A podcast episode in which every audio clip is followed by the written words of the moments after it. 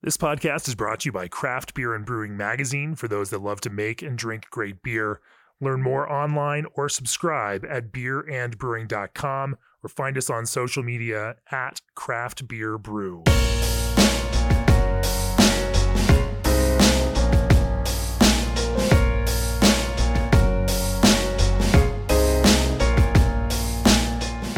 It's episode 249 of the Craft Beer and Brewing Podcast, and this episode's a product of interesting circumstances. Back in June, when I was out in Santa Rosa, California, I met up with Andy Hooper at Seismic Brewing to talk primarily about brewing light lager because they had pulled off quite the feat. Gold medals in the category at World Beer Cup 2022, GABF 2021, and the California State Fair. And they did it with a light lager brewed not just with all malt, but all craft malt that's California grown and California malted and organic. And if a craft brewer can beat the big guys at their own game with a beer made with local organic craft malt. You know, I'm interested because I know you are interested. Andy has a long and respected history of brewing, and the conversation you'll hear is both thorough and inspiring. However, at the same time, the ownership of Seismic had been making some moves. And a couple weeks after we recorded the episode, Andy sent out an email to a bunch of us in the industry to inform us that he had resigned because, quote, I realize that I cannot follow the direction that the organization appears to be headed unquote. I checked in with Andy to make sure that he was okay with us publishing this conversation, prefaced by this update, and he was very supportive of the idea. While he's no longer with Seismic, he's incredibly proud of the work that he's put into the brewery and the beers. You know, he was the, the founding brewmaster and designed and built the brewing operation, hired the staff, trained the staff, designed the beers, et cetera, et cetera. And the conversation definitely deserves to be heard. So here it is Andy Hooper, former brewmaster for Seismic Brewing in Santa Rosa, California, who has just joined the Barnum Mechanical team as a process and sales engineer, diving deep into the nuances of light lager. But first, what if you could chill your beer with a more efficient chiller? The answer, G&D Chiller's new micro channel condensers. G&D's micro channel condensers are highly efficient in hotter regions use a fraction of the refrigerant over traditional chillers, which provides less opportunity for leaks along with lower global warming potential. G&D Chillers engineers are committed to green technology design while developing a more efficient chiller for the brewing industry. Contact G&D Chillers today at gdchillers.com. Also still emptying those overflowing waste bins full of low fills, crushed and damaged cans or undercarbonated beer every canning day? It's time to fill like a pro. Email contact us at probrew.com for more information on ProFill can fillers from ProBrew.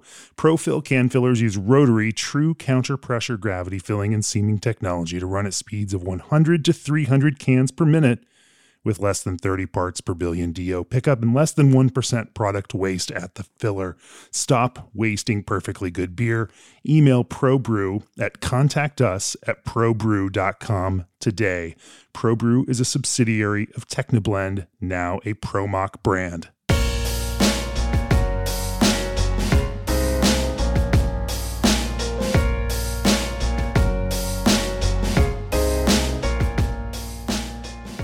So, Andy, let's talk about uh, your background in brewing. You know, walk me through uh, what got you into craft beer and then into the brewing industry, and uh, what uh, path your career took to get here at uh, to Seismic. Sure. Yeah. Uh, professional brewing is the the the only thing that I've done in my um, post college career. Um, you know, pro brewing wasn't something that I uh, knew was a, an option available to me while sure. I was in high school and even the, the first part of college. Um, I had an idea that I wanted to do something related to maybe fermentation science. Um, I even did my high school senior project on winemaking, which was pretty cool. Not sure that would fly anymore, um, but uh, I mean, this is the region for that. It is, except that I went to high school in uh, in Auburn, California, which is the base of the red dirt foothills out there. Um, so Placer, Nevada County area. Uh, so it was very cool of them to uh, allow me to to to do that. Um, of course, just like you know, anything where you're asking for permission, you have to justify it with, uh, you know, some some good means. So I had to uh, justify it under the means of uh, chemistry. very focused sure, on sure. the chemistry of winemaking. Fast forward to college at, at Cal Poly, you know, um, I'm looking to wrap up my biochem undergrad degree, and they wanted to shove me one of two directions. They said choose a minor. You can choose basically like plastics chemistry, or you can go into maybe pharmacy or pre med or whatever. And I really wasn't interested uh, too much in either of those. So um, I had to do a similar thing to high school. I had to petition the, the university, uh, Cal Poly, to let me create my own minor.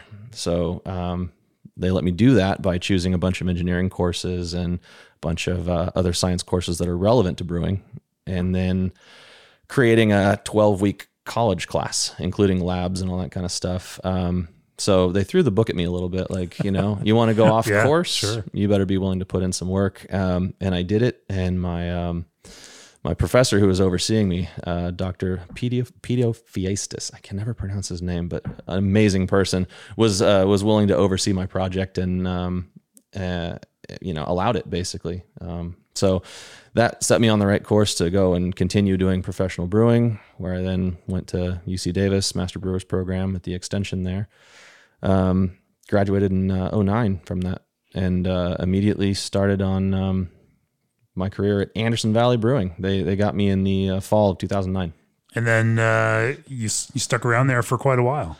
That was a that was a really interesting experience. I was there for six years, and I learned so much. Um, It's a str- it's a it's a unique place. I shouldn't call it strange. I stopped through there. I was out here. Was it? I guess it was last summer, as a matter of fact. And uh, um, went up from from Windsor up to Mendocino to do a podcast with Ken Grossman. And uh, of course, you know, you drive right by it on the way.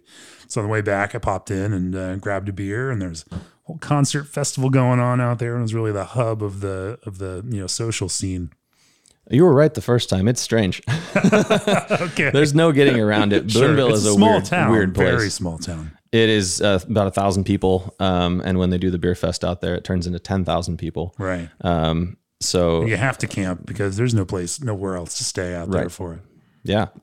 Uh, it, no, it is a bizarre place, and I I learned a lot not because they're like a, a beacon of brewing profession uh, or anything like that, but because so much about that facility was wonky. Just I couldn't even begin to describe all the all the weird things that we had to encounter and, and deal with on a regular basis. But um, I started in 2009 and was responding to a job wanted ad for the lab, which was what I felt most qualified to do, you know, with my science background. Um, what they didn't tell me is that the previous lab guy was quitting on short notice, and uh, the lab didn't just do beer quality, it was also by the way, you do research and development, you do brewing, you manage the wastewater system, um, safety, like basically, Yeah, yeah. you know, all the stuff that nobody really wanted to do. Um, so the wastewater system is out of compliance. We're getting notices from the city that you know things need to be brought back in order and brought under permit immediately, or else. Um, so,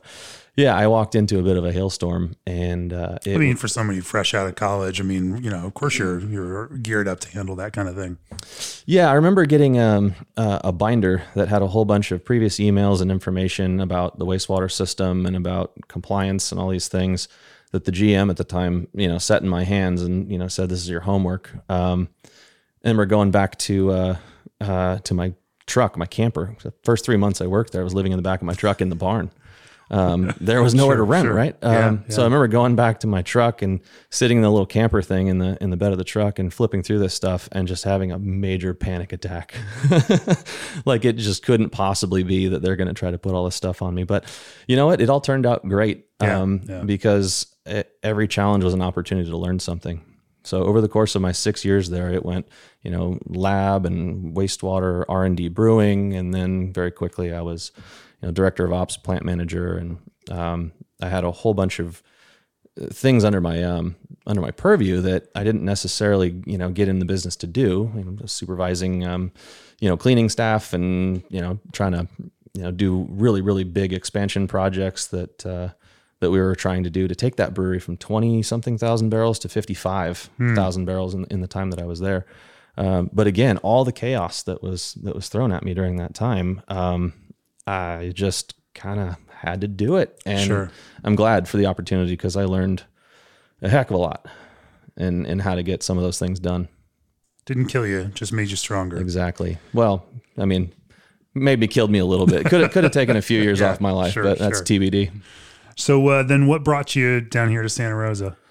Yeah, so I was approached in um, summer 2015 uh, by Chris Jackson. Um, we made introduction because our wives uh, used to know each other in college, Um, so uh, introductions were made. This is Chris Jackson of the Kendall Jackson kind of extended family of, of winemakers. Exactly. Yeah, yeah. And so, um, and I had no idea who who he was, or frankly, what um, what any of their wine brands were about. I really wasn't uh, much into the uh, the retail world of wine, and just wasn't really familiar. So um, we made introductions, and, and as he explained to me, his goal was to uh, build a brewery somewhere. Again, TBD, not necessarily even Santa Rosa at that point, but want to build a brewery, get into the industry, and we want to have a focus on uh, sustainability. Great.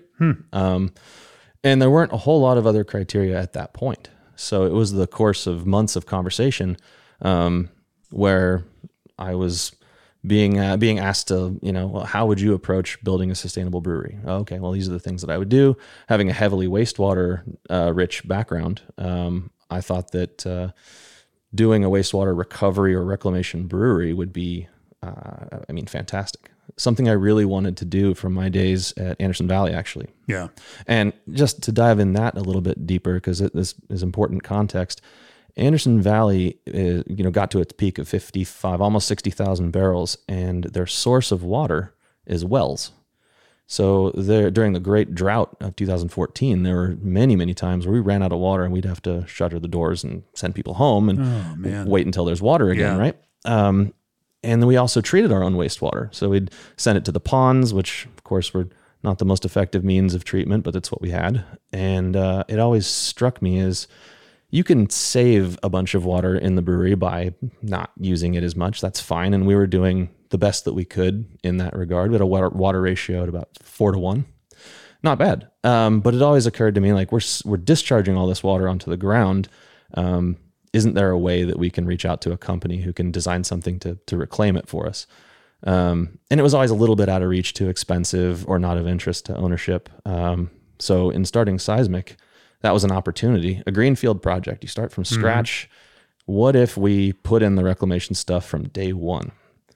And what Just would that not do? a typical investor pitch, you know, for a, a, a startup brewery at all. Exactly, exactly. And it's extremely situationally dependent.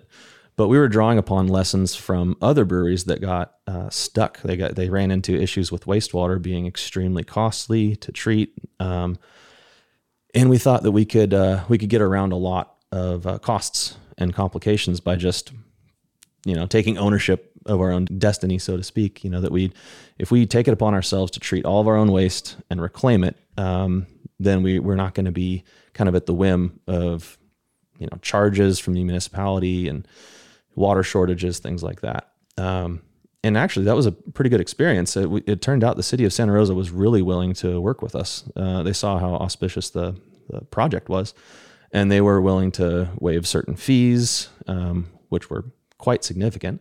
Um, and then we don't really have a, a sewer bill to, to speak of. You know, a brewery our size should expect to pay tens or hundreds of thousands of dollars a year Right, in, in right. sewer fees, and we don't. Um, so that was, I mean, that was huge. But again, we had to explain this is untested technology. So bear with us. So that was how Chris lured you away with a promise of a wastewater reclamation system that you could build from the ground up. I, I mean, Andy, that's pretty sexy right there. um, yeah, the wastewater, uh, it was definitely a huge uh, Sure, attraction, but also the ability to build a fully, you know, Right, right. sustainable facility as well. I joke about that, but we've had, I've, we've had great conversations on the podcast with folks like Urbane uh, from Stroisa. They've got they're down to a one and a half to one water usage ratio with a you know heavy reclamation project. I mean, I've talked, I've you know visited the Alchemist with their uh, bioreactor. Talked to Sean Lawson about their uh, you know kind of pond biosystem for uh, you know.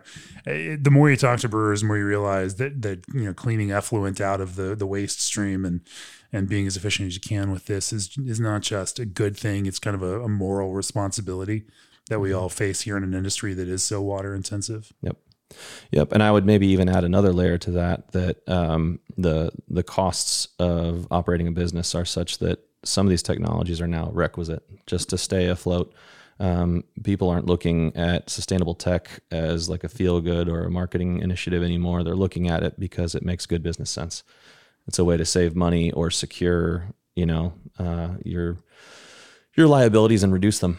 Sure, sure. Well, let's talk about the kind of creative process as you decide, as you all you know decide to build Seismic. Of course, you have to come up with the beers you're going to make. You you already know how you you know the some of the technical kind of groundwork that you want to lay for us. So let's talk then about some of that creative process. But before we do that, looking for innovation in your next beverage breakthrough, think outside the puree box and let your brand stand out with Old Orchard's craft concentrate blends.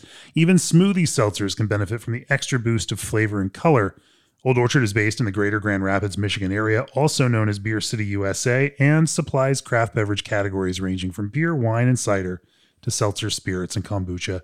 To join the core of Old Orchard's brewing community, learn more at oldorchard.com slash brewer. Also, Hey Nano Brewers, Fermentis, the obvious choice for beverage fermentation, will soon be offering their dry ale and lager yeasts in flexible 100 gram packaging. To learn more about how Fermentis can improve the quality of your fermentation, and for the latest on their exciting new product releases, visit fermentis.com. So it's interesting that Chris might say, hey, we want to build a brewery based on sustainability, not say, hey, I've got this great idea for a beer and we just want to build a brewery in order to make it because we think this product is going to be a hit. Mm-hmm. It's interesting to come at it from that how do we build a good business first and then we will iterate until we find the right products that hit. Talk to me about that kind of creative and ideation process. Yeah. Um, so it wasn't just, you know, a wastewater concept. It was really let's start with a mission statement first. Mission statement was sustainable brewing, right? Um, and then on top of that, we want to be able to, you know, build a company where people are going to be able to, you know, create families and prosper and all that kind of stuff. We want to be, you know, members of our community. That's the mission. In the mission statement. That's yeah. great. That's yeah. The, you know, the goal is designing a business that can sustain the lifestyles and, and support the people that work for it. It's a great way to approach this. Yeah and uh, you know, admittedly, pretty pretty precocious because the brewing industry's been around for a while. There's been lots and lots of other people who have started businesses and had either success or failure, um, and so to to come in and open a place right after the the big peak of craft brewing and think that we're gonna do it all better than everyone else is um, it's a hell of a statement, right? Um, so the thing that got dumped in my lap and I'm glad for it, is the facility and the uh, you know the care of the uh, production team um, and this this innovation in terms of sustainability and, and trying to bring beers to the table that are somehow iterative, new. Um, so I'm proud of what we've been able to accomplish in these last six and a half, seven years. Sure. So, how did you start out with that? I mean, what uh, what did that kind of creative evolution process behind product look like? Um, you know, clearly you all have found some success and awards with Light Lager. Um, you know, was that part of the the core plan? You know, you coming out of Anderson Valley, you made everything from lots and lots of goses and you know beers all over the map to anyway any any number of things. How did you decide what uh, the Seismic brand was going to be about? Yeah, uh, initially it was really refreshing to be able to look at recipe development from uh, you know from a brewer's lens as opposed to say a marketing lens. Instead of looking at uh, where is there a gap to fill in what's available at retail, it was uh, how can we go you know tell a tell a story about the beer through the you know the ingredients and all that kind of stuff. So initially we were looking at things like um, you know the Namazu Pale Ale was the was the flagship initially and that was an effort to make a sub 5% alcohol session IPA kind of thing. Um, so trying to touch upon you know, big hop profile and flavor, but you know reduce the alcohol a little bit. Um, and we had some good success for that uh, with that for a number of years until we launched an IPA and it cannibalized it a little bit. Um, so you know our Namazu Pale Ale kind of fell off a little bit, and then that was the rise of uh, the IPA. And it wasn't really until um, I started exploring around sources of California malt that things really shifted. Um, so Admiral Maltings, uh, had heard Ron Silberstein speak at conferences and stuff, and started a dialogue with him. And I also met um, James Mahan from Grizzly Malt, who's actually right here in Rohnert Park. And these guys are simultaneously driving full steam ahead at creating California-based, you know, malted barley and wheat and other products. Uh, and it was just a, it was mind blown to me. Like these guys are doing something I would have never considered doing. You know, malt and and cereal grains that you use in brewing are just commercialized. You pick up the phone, you order them, And I'd never thought to ask what field is this grown in, or what farming practice is used, or how is it malted, how is it kilned, uh, any of those things until you know talking to those two guys. Uh, that was transformative. So we started with uh, a couple of experiments on our pilot system with these different malts, and um, it it dawned on me that it's a little bit too easy to dump an array of uh, of ingredients into a beer and kind of lose the point or the focus. Um, so that was the shift to, I guess, what you'd call minimalist brewing. Let's use a single malt uh, and, a, and, maybe a single hop, and let's see what that expression is. Now, it's not a new idea. People have been making sure, smash sure. beers forever, but this was really a focus on ingredient and what the ingredient can do uh, for for the recipe. And out of that came things like our Alluvium Pilsner, which is 100% California uh, malt, and then eventually Tremor, California, which um, is of course our light lager, which has just recently take, taken a few awards. Um, and that that really changed the portfolio and the thinking altogether. Um, let's really try to focus on sourcing ingredients and you know going and and having a tight relationship with the maltsters and the farmers. That's both for malt and for hops as much as we can. Talk to me about this uh, Pilsner and light lager. You know, are, are these now both uh, 100% uh, craft malt beers? Correct. Yeah, they are. And Alluvium has been since um, ooh, early 2018. Um, are you working with uh, you know a, a, stock malt from maltsters on this, or have you worked with them to kind of uh, customize the malting process to produce a malt that will specifically work with uh, you know the beer design itself? A little bit of both. Um, initially, you know, who am I to walk into uh, to sure, Admiral sure. or to Grizzly and say, hey, you're you know you're doing this differently than I would like or whatever. Um, you know, we did a bunch of trial brewing with uh, with their respective malts. Um, and then uh, when we started brewing uh, Tremor California with the, the Admiral malts, um, they were actually willing to you know to modify their process a little bit. Um, my feedback to them uh, on the the malt that we were initially using, the Feldblume malt, uh, for both our um, Pilsner and for our light lager, was that I, you know, I love the profile and it's clean, it's consistent and all that kind of stuff. It's just a hair too dark. Um, and we're picking up just a little bit more of the toasted malt flavor than we would like to make these lighter style beers. We want them to be not flavorless and neutral, but you want them to be resoundingly clean. Um, and it was awesome to see, you know, their response to that was just like, yep, okay, let's do it. There's no question. It's like, absolutely, we're going to try it and we'll see what you think. And it's been a conversation that I never thought in my brewing career I'd be able to, to you know, pick up the phone and call a malting partner and, and have a conversation about the ingredients. That's interesting. And so, you know, you're talking about beer styles that need to express some malt character, but also not scream too loud. You mm-hmm. know, talk to me about how you think about balancing that malt flavor because clearly that flavor is important. Otherwise, you wouldn't be spending what you're spending on craft malts to feed this. And that's a significant thing given the scale of some of these beers. You are primarily a production brewery mm-hmm. uh, with a small tap room, but distribution is is the the primary goal here. Um, you know, you're not producing. This is not a small one-off batch just to just to feed a tap room. These are mm-hmm. some significant brands that are that see distribution over a you know fairly wide range. Yeah, and maybe this uh, product development process that you know the the thinking, the mentality was somewhat reactive because uh, let's rewind to maybe you know 2010. Uh, amber ale is still king technically. I think mm-hmm. by volume sales, people are still drinking maltier beers. IPA is is not yet you know the the clearly dominant thing out there, um, but it's on the rise, and people are starting to get a little bit out of hand if you if you ask me right? Sure. Um, let's throw 150 ibus which isn't even technically possible you know like let, us theoretical ibus yeah yeah yeah. Uh, miscalculated ibus um, and people are throwing everything in the book you know blends of five six different hops and seven or eight different malts and the beer doesn't really resemble the beer that your your maybe your dad or your grandpa drank right. anymore which is both good and bad. Um, but the arc of that innovation kind of took a weird turn and it became almost like extremist brewing just just making stuff which tells more of a marketing story than it is good to drink um, too in many, my too many people ran, read randy mosher's radical brewing book and yeah, uh, yeah. Just kidding, Randy. no, and that's uh, you know that's sure, that's sure. me. There's a place for that. too. There's a place for that, obviously. Yeah. Of course.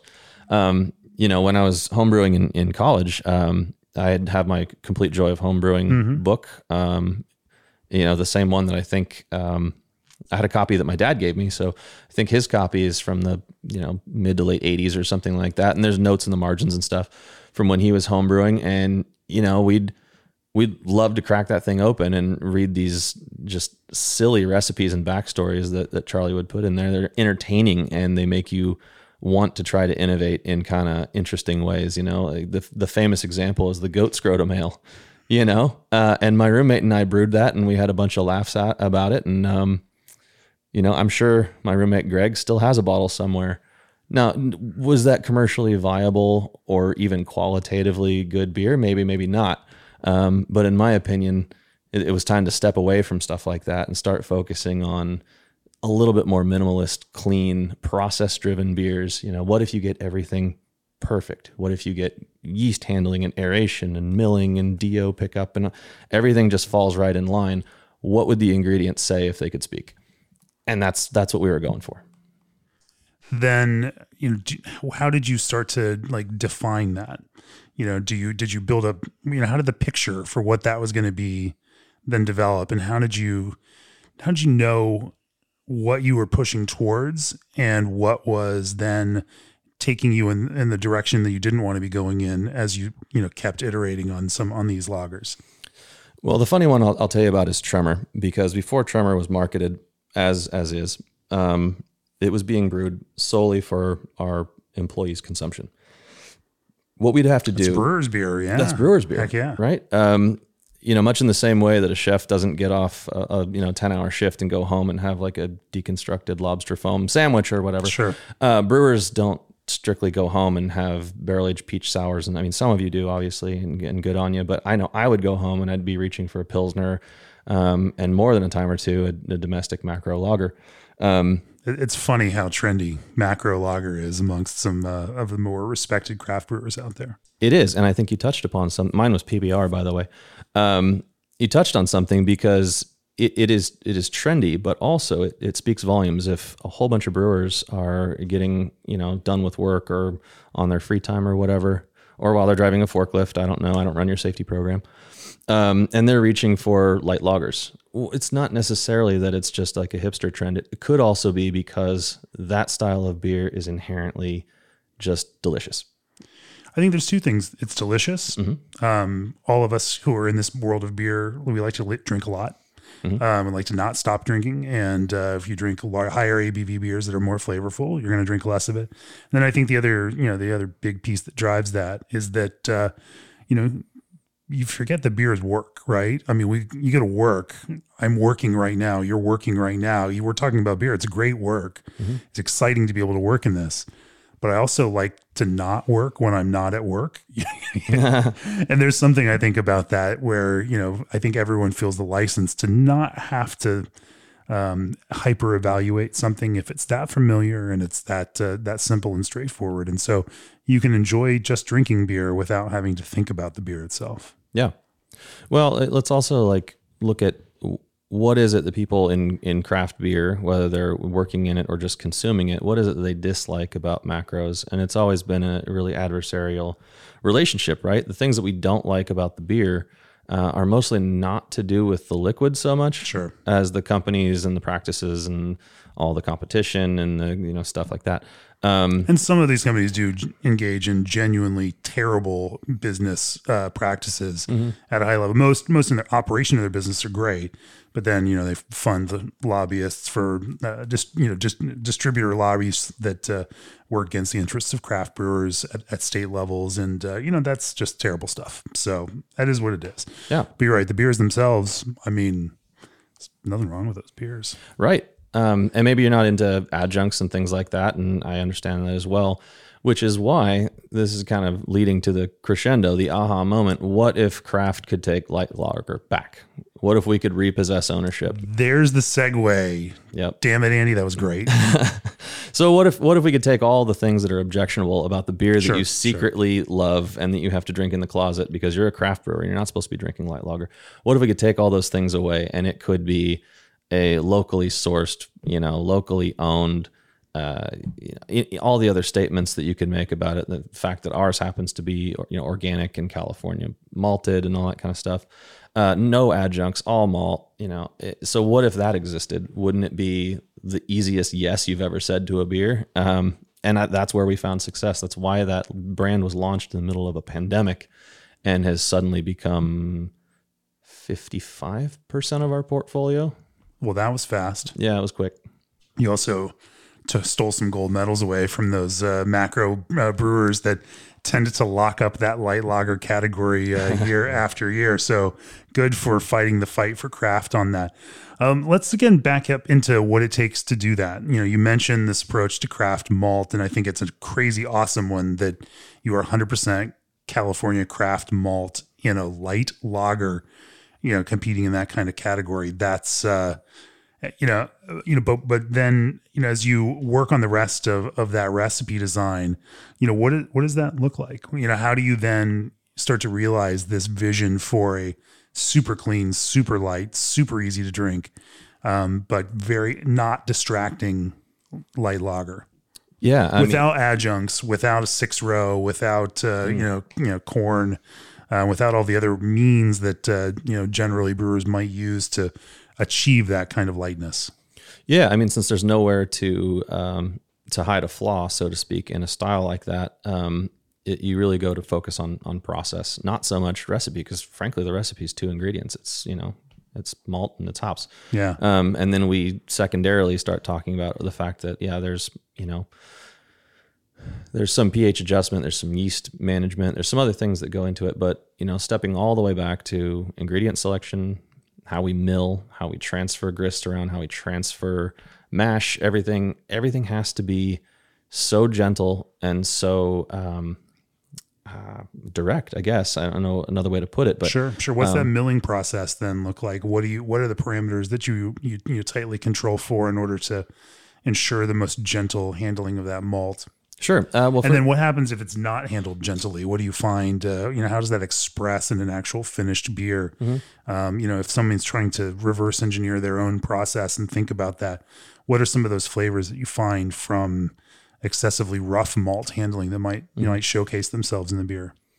Yeah. Um, well, the the milling one, you know, the thing that they teach you in um, in brewing school, at least at UC Davis, is when you ever have a problem, um, blame the maltster. Uh, obviously, since we're very friendly with our maltster, that's not an option. Yeah. Um, so you have to take it upon yourself to make sure that the you know malt is being stored in the correct conditions. It's not picking up moisture, which then can damage friability. And in the milling process, it's nothing crazy. It's not like we have a you know uh, some a secret crush setting or anything. Yeah, right, yeah, right. but you do have to monitor it constantly. Yeah. Um, so we have a four roll, uh, you know, uh, mill with a sieve separator. It's it's nothing crazy fancy, but um, we went through I don't even know how many thousands of uh, shaker tests, dialing in and trying to find what worked really well to get that you know that magic uh, trade off of lautering time versus efficiency and um, uh, and not over sparging. Monitor pH is on everything. So we monitor, you know, of course, mash pH beginning and end,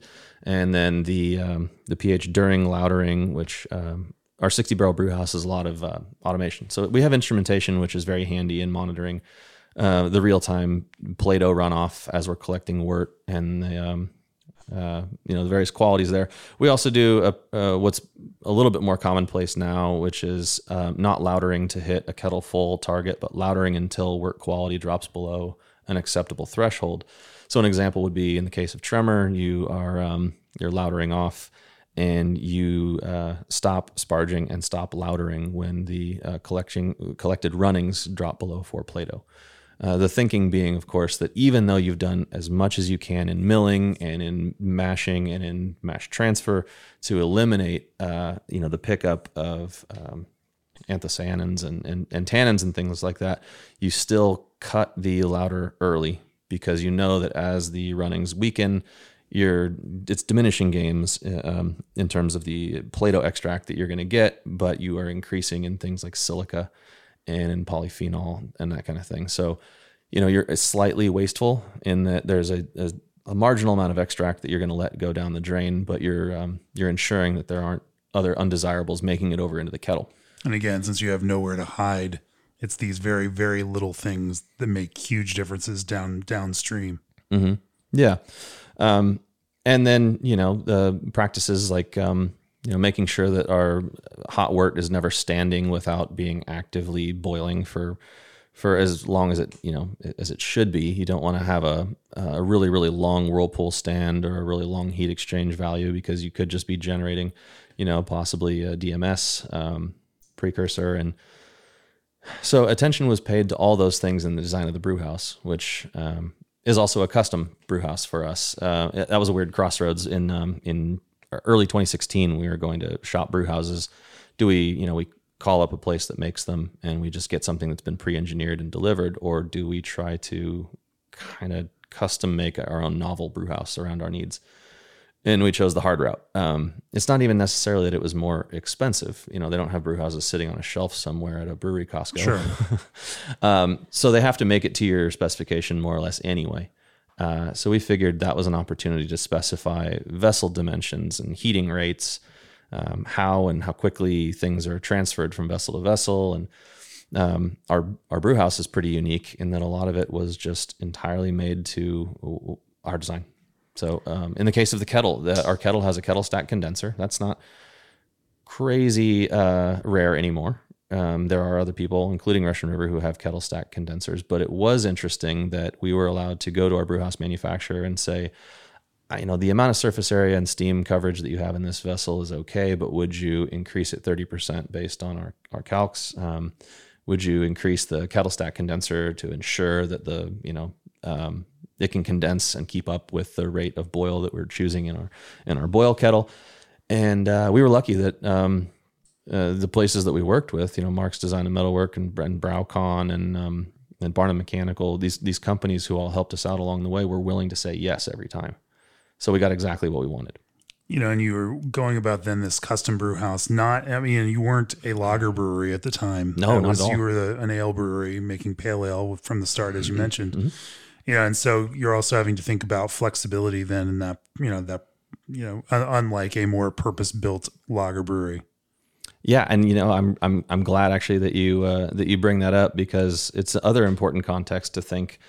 Other breweries have grown from some other position usually before they go and build into a 13 or 14,000 square foot building with a 60 barrel brew house. You normally come from something uh, where you've done you know a little bit of homework on what brands you're gonna you're make and how many SKUs you're gonna develop and which things you're gonna package. I had none of those data points. Sure, sure. None of those design criteria existed. Um, so in designing the brewery, it was really uh, it was a struggle for me to sit down and go, how do I make this, you know, economical so it doesn't end up being like this kind of useless Swiss Army knife brewery, but that we can do as much as we might want to do in the future uh, in this one space. It's really shoehorned in there. Um, you know, it, it theoretical max capacity is about thirty five thousand barrels, and that's not a very big facility over there Yeah. but everything is just laid out in a way that, at least in my opinion, uh, is hyper focused on efficiency. Sure, sure. Let's uh, keep on the hot side subject for uh, for this light lager. Sure. But before we do that, the secret is out, and Canada Malting Company's newest malt is here, introducing Europils, made from the finest overseas low protein barley available. This malt exudes traditional European Pilsner malt character. Highlighted by the biscuity notes, which accent the subtle grassy undertones. Europils is available now in limited quantities to select markets, so don't miss out. Contact Country Malt Group to try Europils in your next brew. Also, Arryved mobile point of sale powers places with personality. Arryved is streamlining business operations for the makers of craft with an all in one solution that was built with love by hospitality professionals. No contracts and no monthly fees make Arryved a no brainer for your craft business. Go to arryved.com forward slash CBB to set up a free customized demo. That's Arryved, A R R Y V E D dot com forward slash CBB. A different kind of POS has arrived. So, yeah, let's talk about that hot side. Uh, you know, are you, what do you, how where does bitterness come into play in light lager and what techniques are you using to smooth that out? Obviously, you know, with this, you don't want bitterness. Bitterness has to be there, but it really can't be apparent or, you know, or, or in front of mind for anybody as they're drinking it. It needs to do it, you know, play its part, be a part of the structure and nothing more. Um, you know, how do you how do you achieve that? Yeah. Um, again, I think this is a, a is an essay and just like letting certain ingredients speak and not you know crowding the room. So um, you know, a light lager is about that malt expression and the yeast expression or lack thereof, frankly. Um, the the the fermentation, which I'm sure we'll get to after this, is oh yes we will is um, you know it's critical for that to be clean and, and unobtrusive. Uh, the the bitterness um, is just you know between 15 and 20 IBU, usually leaning towards 15 of a uh, of a single varietal of, of hop. Um, now, when this thing has gone through various iterations, um, before it was called Tremor, I remember this was a um, this was just a beer that we brewed for ourselves um, as like yeast propagation, basically to keep mm. the hmm. yeast healthy. And so we would um, we would brew it, and then we would, uh, if we had a spare tank, we'd centrifuge some over into a, a vessel, and we'd drink it just as employees, and um, you know calibrate our canning line you know that was the liquid that we would use to to you know get packaging machinery up and running. Um, so uh, it's it's about less is more. So um, it was always a variety, a single variety of hop. Now that Tremor is organically certified, that sort of constrains the varieties available to us.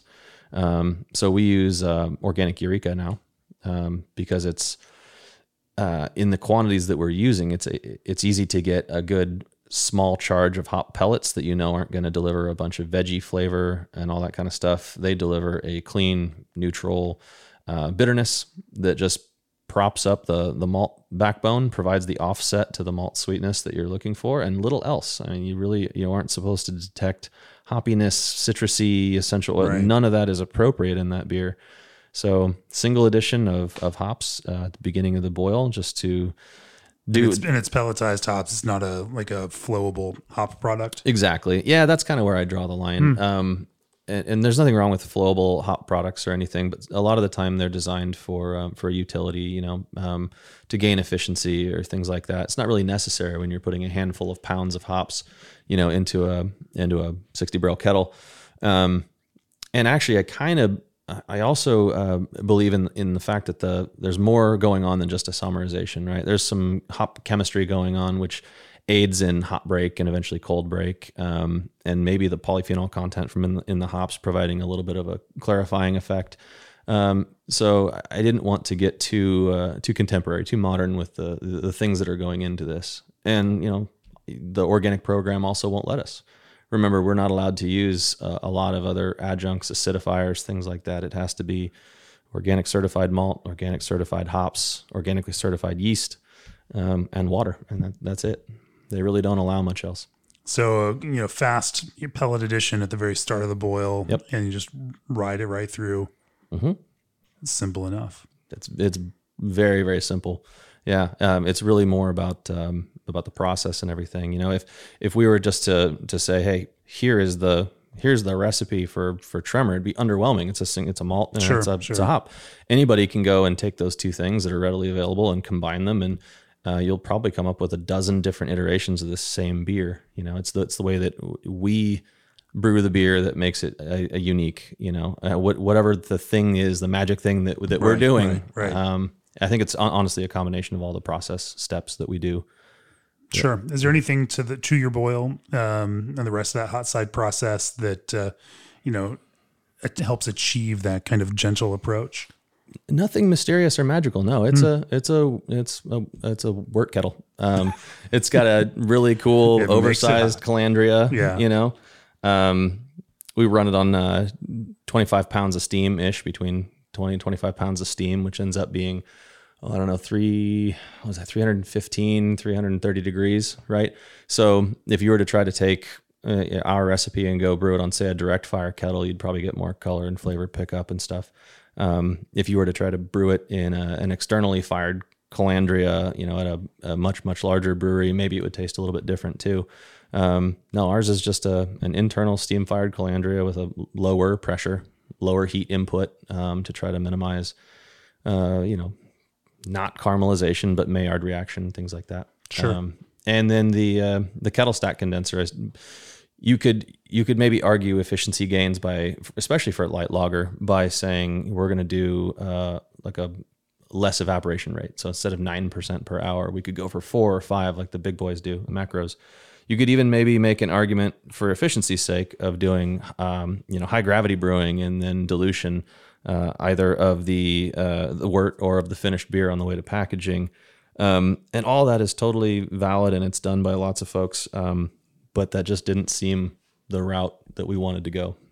Just very traditional, straight up brewing practices that you'd find in most most regional or small small size breweries. Sure, sure. What's next? Uh, you know, as you move out of hot side and uh, you know, and then start thinking about start getting into fermentation. Yeah, so our um, our yeast strain is a uh, is a good one. It's a it's like a German Bock lager yeast. Mm. So um, a very fast, aggressive fermenter that'll handle high alcohol if you should, should choose. And we do make a Doppelbock um, with that same yeast strains, amazingly clean, and you get cherry notes from whatever um, fermentation byproduct that it that it generates. It's really cool. Um, but but in Tremor, it it will produce very rapidly with very little other things generated uh, congeners um, during fermentation. So you know, a little bit of diacetyl. I would be suspicious if it didn't. It produces a little bit of diacetyl initially, and then it recovers from that very quickly. So, I mean, it could be seven to 10 days, and, and diacetyl has been reduced, uh, which is amazingly fast. Um, and this yeast strain also doesn't produce any um, ovary, appley, uh, or estery things. You know, the, the hallmarks of some of our competition and macro are known for being very appley or very banana forward. Right, right. And this particular strain doesn't do that. It, it's just very neutral and um, uh, and very clean, remarkably clean. Uh, so it's it's enabled us to to kind of flex our muscles in, in other things other than light lager. So if we want to do IPLs or so-called cold IPA. Um, so-called cold IPA. I'm not a big fan of the Uh-oh. terminology. We we've been brewing this idea for years and years and years, and we just got renamed, which is classic. But anyway, that's that's for another time. Sounds way better. This is it, a way cold IPA is a way better brand than IPL. Way way better. I don't I don't care either way. I I just make. I love hearing. I mean, I've had multiple conversations about this in the last two or three weeks, mm-hmm. and uh, all across the map from. Um, yeah, yeah, it was a one brewery, and uh, you know there were like you know there were some brewer folks in there trying to bait him into talking about. It. In fact, it was Eric from Cohesion. Uh, we were chatting about that after the after I did a podcast with him in Denver, and uh, you know, and then of course last weekend I was at a Firestone Walker and chatting with uh, Kevin Davey and and Evan Price of Green Cheek, and uh, you know it's interesting to see the the kind of backlash that cold IPA has, and I understand. Yes, it's, it's a lager, not an ale, and there's some fundamental problem with that. Anyway, nonetheless, oh. delicious beers, right? I, I, think they taste great, and it's a it's nice to see that uh, bringing you know that West Coast idea back in such a clean form. Let's hops uh, express themselves. Yep. Yeah, I think it's just funny. We always get caught up in uh, in semantics and nomenclature and stuff. You know, we didn't call it hot IPA when we people were doing Kveik, right? That was a missed opportunity. Mm, hot IPA sounds gross, right? So no, no, that was not a missed opportunity. That was a thank goodness we didn't go there. No, this is why I don't work in marketing. cold, cold cells. Anyway, yeah, I, I digress. Um, so so this yeast works across all of these other styles that you might, or other uh, you know lager iterations that you might play with. Yeah, um, and so our experience in, in working with it has shown that um, you know clean fermentations on a rapid timeline, decent flocculation, but not you know anything really wonderful or, or, or groundbreaking. Um, but it separates easily, and uh, you know we give it a, a healthy dose of O2, um, which we monitor pretty pretty closely. Initially, um, I was shying away from hitting this thing with 15 to 20 ppm oxygen because I was that might, in some people's opinion, expedite the fermentation or, or maybe a you know help in reliability or something. I, I, don't know all the voodoo that each brewer might have on over aerating, but I have a little thing against it. So um, my my philosophy has kind of always been a part per million O2 per degree Plato. Um, just thinking, you know, logically, if the yeast is there at some given prescribed pitching rate, in our case, usually it's 1.5 million per mil per degree Plato, you would also then put in uh, an appropriate amount of O2 to match the, the fermentation and the pitching rate. It's there for the sake of yeast sterol synthesis and all that stuff anyway. So why would you not proportion in this, you know, an equivalent amount of O2 to the amount of yeast that you're putting in. That's there's my soapbox. So we try to target that um, that 10 to 12, never more than 15 ppm, much closer to, to 10 or 12 ppm of oxygen, um, and that really prescribed uh, pitching rate every single time. And what that results in is, like I said, that neutral fermentation profile that's clean, it's rapid with not a whole lot of cogen or weird other uh, uh, ester synthesis that might throw it off uh, on a weird course. Um, and then extended lagering time. I know that there's an instinct, especially among what I might respectfully call the old guard, I guess, um, sure. is to let lagers sit around for months and months because more better. That has not been the case. If anything, the the longer we've you know had contact of uh, of yeast sitting in suspension and on the bottom of these tanks, it really hasn't benefited the beer much. Once it you know has gotten to diacetyl reduction and it's had uh, you know a few days to, to clarify, go. It's time to get fresh beer off that yeast and get it going. Um, and uh, you can't shortcut that. You can't you can't do you know seven day lager like some people would probably like to, but you also don't need to do three month lagering times. It just doesn't, you know, doesn't improve quality at all. So, you know, the the difference of opinion on this is is definitely fascinating to me because yeah. you know over the years of if you got the the ABGB approach, which is you know longer is better. I was just I, I mean, folks, by the time they hear this podcast, will have heard my my uh, podcast with Eric Toft of Schönram, where uh, you know he is definitely a proponent of controlled, you know, six to eight week lagering times, and don't need anything more than that. You know, that uh, anything else after that becomes a declining proposition. Mm-hmm. Um, and so, so what is the exact? What you know? What do you tend to? What's the duration look like? And this is all happening in cylinder conicals, or yeah. are you? Uh, yeah, it's in it's in CCVs, um, and it's entirely possible that all of us, to some degree, are right because, of course, it's recipe dependent, process dependent, uh, and yeast sure, strain dependent, sure. all that kind of stuff. So you're right. There's no wrong answers if they work mm-hmm. for you, and all of you all right. make award winning beers, and so Definitely. you can get to the same place in a lot of different ways as long as you do it with intention. Yeah, and and your design intent you know if you are trying to create a beer that has uh, more of a yeast forward quality to it uh, then you may choose to underpitch, overpitch, under over aerate, whatever you're, you're trying to do, sure, it, or sure. p- pick a strain that has some of those unique qualities. In our case, again, trying to uh, make a, a, light lager, we're really showcasing the malt. So hops should be clean and neutral and take a backstage. Same thing with the yeast profile; it should be clean and neutral and take a bit of a backstage. Um, what are uh, you know as you go through that fermentation process? You know, I imagine there's a, a range. You know, and each fermentation is going to fall within to some degree. Um, you know, as things push towards the edge of a range, you know, how do you uh, course correct or problem solve for those fermentations? You know, we've really been lucky because I, with other beers, I have had situations where, you know, we taste it and we go, wow, that's really at the edge of being, you know, not to brand. Mm-hmm. And even other times we've said that's not to brand. We've dumped beer um, and we're absolutely not shy about it. Um, I feel like kind of liberated in that regard because I've been in a position in my career before where you're maybe pressured to say yes to you know quality stamp uh, a beer that really shouldn't have been. That's not been the case here. You know, um, 60 barrel batches of pale ale or Kolsch or whatever that we just didn't really feel comfortable with. We didn't blend them or try to do anything. We, they just went down the drain. Hmm. Um, and in a brewery, I don't know who has said this in the past, but someone somewhere in my career said, um, when beer goes down the drain, you'll be surprised to see morale improve. Um, now that's obviously a blanket statement, but what I think that person was trying to point out is that um, brewers, I think, feel by and large happier when they get authorization to to to dump something they're qualitatively not proud of. Um, well, it's a financial signal that uh, quality really does matter. Yep. And you don't just say the quality matters, but you're also willing to spend the money to make sure that that quality matters. Yep. Yeah. Yeah.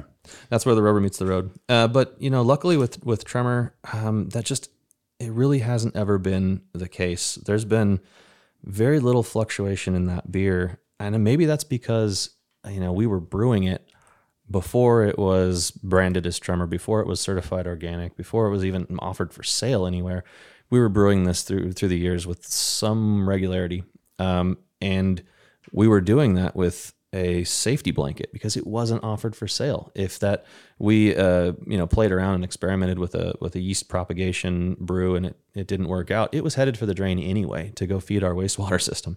Um, so I think some of that iterative process uh, of trial and error was done long before the beer was ever even saleable. Sure, sure. Um, you know, as you get through lagering and then get into kind of packaging and finishing the beer, uh, any any practices uh, you know that you are gung ho or hardcore about to make sure that this beer gets into package in the best possible form without uh, carrying anything else along with it? Um, nothing outlandish. Um, we do, um, we do really strive to get the lowest possible DO that we can. And I say that, and and I knowing that hundreds, if not thousands, of brewers uh, have come before me saying the exact same thing. Um, and everybody's idea of what that is or what that quality threshold should be varies a bit. Um, and uh, so the keg line, you really don't have to ever worry about a keg line. Um, ironically, in the, some of the rare cases where we would see measurable DO in a bright tank and then we'd send it to the keg line, the packaging would then have zero or less than in the bright. Um, so keg lines just they're amazing, amazing pieces of equipment that get good quality beer um, out and they get it to people fresh. Um, my little motto for a very long time has been craft on draft, just because some people's packaging lines don't, uh, especially bottling and canning, don't hit the quality threshold that I would be comfortable with. Uh, and it is a little bit of a crapshoot when you walk into uh, an account that has bottles, cans, or to go beer, or whatever. Um, you don't know, uh, first of all, how long it's languished in distribution Sure, or, sure. or in somebody's, uh, you know, cold box or whatever. Uh, so first and foremost, We you know, see a wide variety on that. Obviously, uh, with at Craft Beer and Brewing Magazine, you know, brewers send us beer for reviews in each issue, and our IPA issue, which we're sending to press next week, Mm-hmm. you know, is a particular one. You know, it's a particular test of packaging quality because those beers will degrade quickly, especially with the presence of alcohol or presence of oxygen. And uh, you know, certainly because we do it in May, uh, you know, the additional uh, element of potential heat exposure can amplify that whole piece. And so it is, and I think, you know, most brewers realize this when you're entering competitions, it's as much a packaging competition as it is a brewing competition. Oh, 100%. Um, one of my more uh, you know cynical former employees used to always say, "Packaging is where craft beer goes to die." Um, I love that saying because it keeps you vigilant. You know, you uh, you realize that there is more stacked against you against you uh, once you package the beer than all of the other places that you may have touched the, the product along the way. The milling and the careful handling of the boil, none of that matters as soon as you get it into a can with 80 to 100 TPO. You know, it's just not.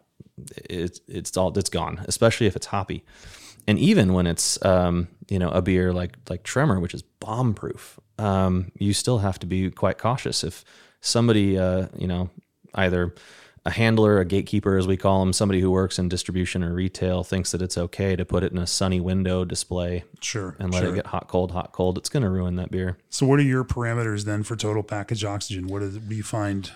We would take a well every hour uh, while we're running the can line. We'll we'll pull samples in our lab. We'll do can seam checks as well as uh, as DO, um, and they'll do three to six every hour. Um, and we are looking for uh, if you take an unshaken can and you just pierce it and let it flow through the machine, uh, just to look at what the the liquid, the fill has has picked up. We want to see sub twenty. Um, we don't have a TPO machine, so we do our own calculated TPO, where you then take s- cans and shake them for a period of several minutes and then measure them. And our calculated TPO, we want to see fifty to eighty at the most, and most of the time it's significantly less than that. Now that requires some modifications to the can line. Um, you know, some things that uh, you just you can't explain sometimes. You know, you're running the line and you see like one of the heads may decide to fob more than the others, and so you got to stop everything, bring maintenance in. You know, Yeah. go through replace heads or investigate seals or you you name it. Um, but uh, we really, despite the fact that that can cause really long days when something starts to go wrong, it's just not really acceptable to have one can out of 20 or 30 or whatever go out with a, a slightly higher DO. Sure, sure. Well, we've been talking about light lager for almost an hour now at Yeah, this point. yeah. and uh, um, hey, I don't know how we got there, but uh, I mean, here we are. We we talked at the the very start, or I teased at the very start that we would at least talk about uh, some hoppy beers too, and and part of this came from. Uh, you know, a conversation I was having with uh, Vinnie Cilurzo the, you know, yesterday. In fact, when he was mentioning, he was actually the one who connected us and put us together. Yeah. because he's like, you really ought to talk to Andy while you're here. Mm-hmm. He's a technical, technically minded brewer, and uh, of course, you know, he mentioned that you've gotten into some process using nitrogen uh, with hop cones, um, and I want I want you to tell me more about that. Yeah, absolutely. So that's with our um, seasonal um, fresh hop beer that we do. Yeah. And so years past, we you know we make a an annual harvest trip with our team. We convoy up to Yakima. Uh, so we drive the 12 hours up, sometimes staying in Bend on the way, and we would pick up hops from Yakima and drive them back, and we'd brew them. And fresh hop beers ha- kind of have always struck me as being pretty good but I just man for the amount of pounds of hops and how fresh they are, it always struck me like they should be uh, a little more potent. And um, you know, we'd do this at Anderson Valley too. We'd, we'd grow our own hops on the property and we'd brew a bunch of pilot brews and stuff. Um, and I, the first thing that any brewer does in a, in a hop field is you take a hop and you mangle it. You rip it open with your thumbs or you rub it in your hands and all that kind of stuff. And it was uh, it was striking to me that we're not doing that when we brew with them. So if we have to break them apart just to smell them, why are we not breaking them apart violently in some way to brew with them as well? Um, and you don't want to shred apart the actual um, the bract or the the strig or any of these like leafy materials. You don't want that you know wet chlorophyllic material going into the beer. So how do you bust open these lupulin glands and get to all that stuff without also extracting this kind of funky veggie character? Um, well, liquid nitrogen was the was the solution. Um, I thought maybe about other means like sending it through a mill and sort of crushing the hops and maybe you know exuding the the stuff in the middle, kind of like a tube of toothpaste. Um, but that also kind of damages the the leaves. So liquid nitrogen really ended up being a, a gamble and a win. It worked last year. Um, we Oh yeah, describe this process to me. yeah, so we we went and um, picked hops at Crane Ranch, which is right over off uh, Petaluma Hill Boulevard here in, in Santa Rosa, and uh, Ron Crane grows those for us. And we pick harvest same day. We bring those hops directly from the uh, the harvester that they have, and bring them into the brewery. And then I rented a dewar of liquid nitrogen. And what you do next is you um, we put these hops into 55 gallon drums with uh, holes drilled in the bottom, and uh, you spray liquid nitrogen over the top of the hops until, as you're stirring the hops, it goes from feeling like you're stirring grass or veggie to feeling like you're stirring uh, corn cereal, like corn chips. It's crunchy, and, and you can feel and see the uh, the volume of hops in this drum slowly shrink because it's breaking apart, and um, then the thing that you're smashing the hops with keeps coming out of the bin completely dusted, just covered in yellow, um, and it's working. So it's all those lupulin glands, you know, f- freezing and then breaking apart from, you know, being trapped underneath these little leafy par- particles. Um, and you're gaining access to them without ripping apart all the all the leafy material in the process. So uh, we did that times see 350 ish pounds or so. So a few a few barrels where you're just smashing all the hops. Um, and that ended up being a win twofold, right? Not only do you have more access to the lupulin, so you're getting more extraction of all the essential oils and everything, um, but now you have small particle sizes, and so it's okay to put that material into your kettle. It shouldn't plug drains or pumps or anything like that anymore. Um, so that's what we did. We put some into the into the boil to get our bitterness from that, and we put the remainder into our lauter tun uh, to use the lauter tun as a big hop back, back, str- yeah. strainer, basically. Um, and the reason why that we, we decided to put some into the kettle is because this whole project uh, thing I call Sonoma Estate is that we wanted to do what I think is the first ever beer since maybe the early 1800s. That's debatable. Uh, but the first ever beer in modern history where we have taken ingredients which were grown here, malted here, harvested. I mean, everything from the barley to the malting, the hop growing, the hop processing, everything from within 12 miles of the brewery, which means I can't bitter with hop pellets, right? I have to bitter with some of these fresh hop. and that's a crapshoot because I don't have time for an alpha acid analysis to Sure, come back sure. and calculate how many IBUs there's going to be. Um, so we had to kind of wing it a little bit. The result was this like hoppy, Helles Pilsnery. I mean, very golden lager, you know, um, kind of thing, which was a little bit more bitter than we intended. Just again, because no time to do some kind of rapid alpha analysis and back calculate what it's all happening the same day. Yeah. Um, so we shot from the hip. Uh, we put a third of that batch, about maybe closer to half of that batch, uh, mid fermentation. We uh, pulled it out of the fermenter and put it into um, white wine barrels.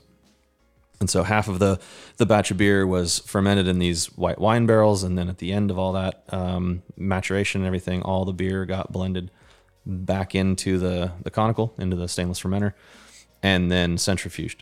Um, so we ended up with you know bright and crisp, golden kind of colored lager that had a really interesting, like almost peach, mango kind of tropical hop okay. thing going on. Um, whereas you know prior batches were just kind of like eh, indescribably hoppy and a little veggie and you know kind of fresh or whatever.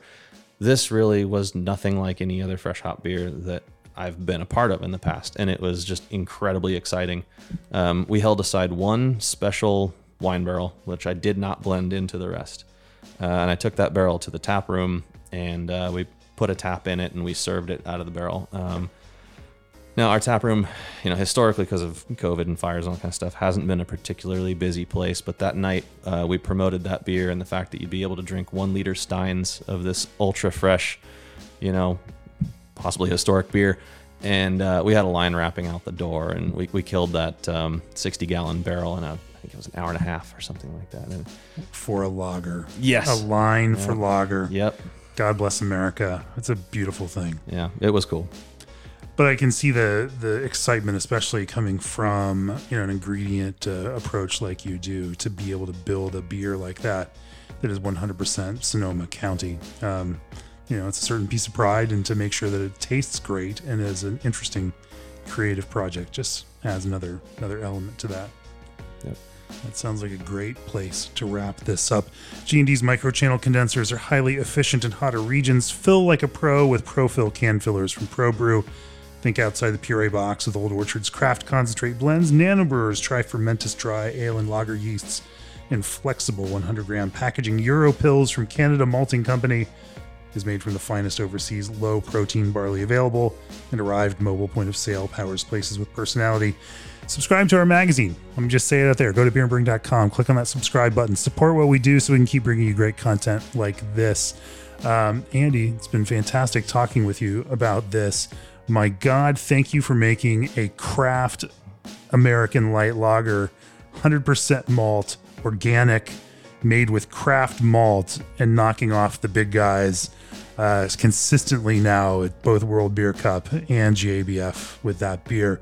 Uh, that's quite an accomplishment, and uh, the whole craft world is cheering for you on that. Appreciate talking about brewing with you. Cheers. Absolutely. It's been a pleasure.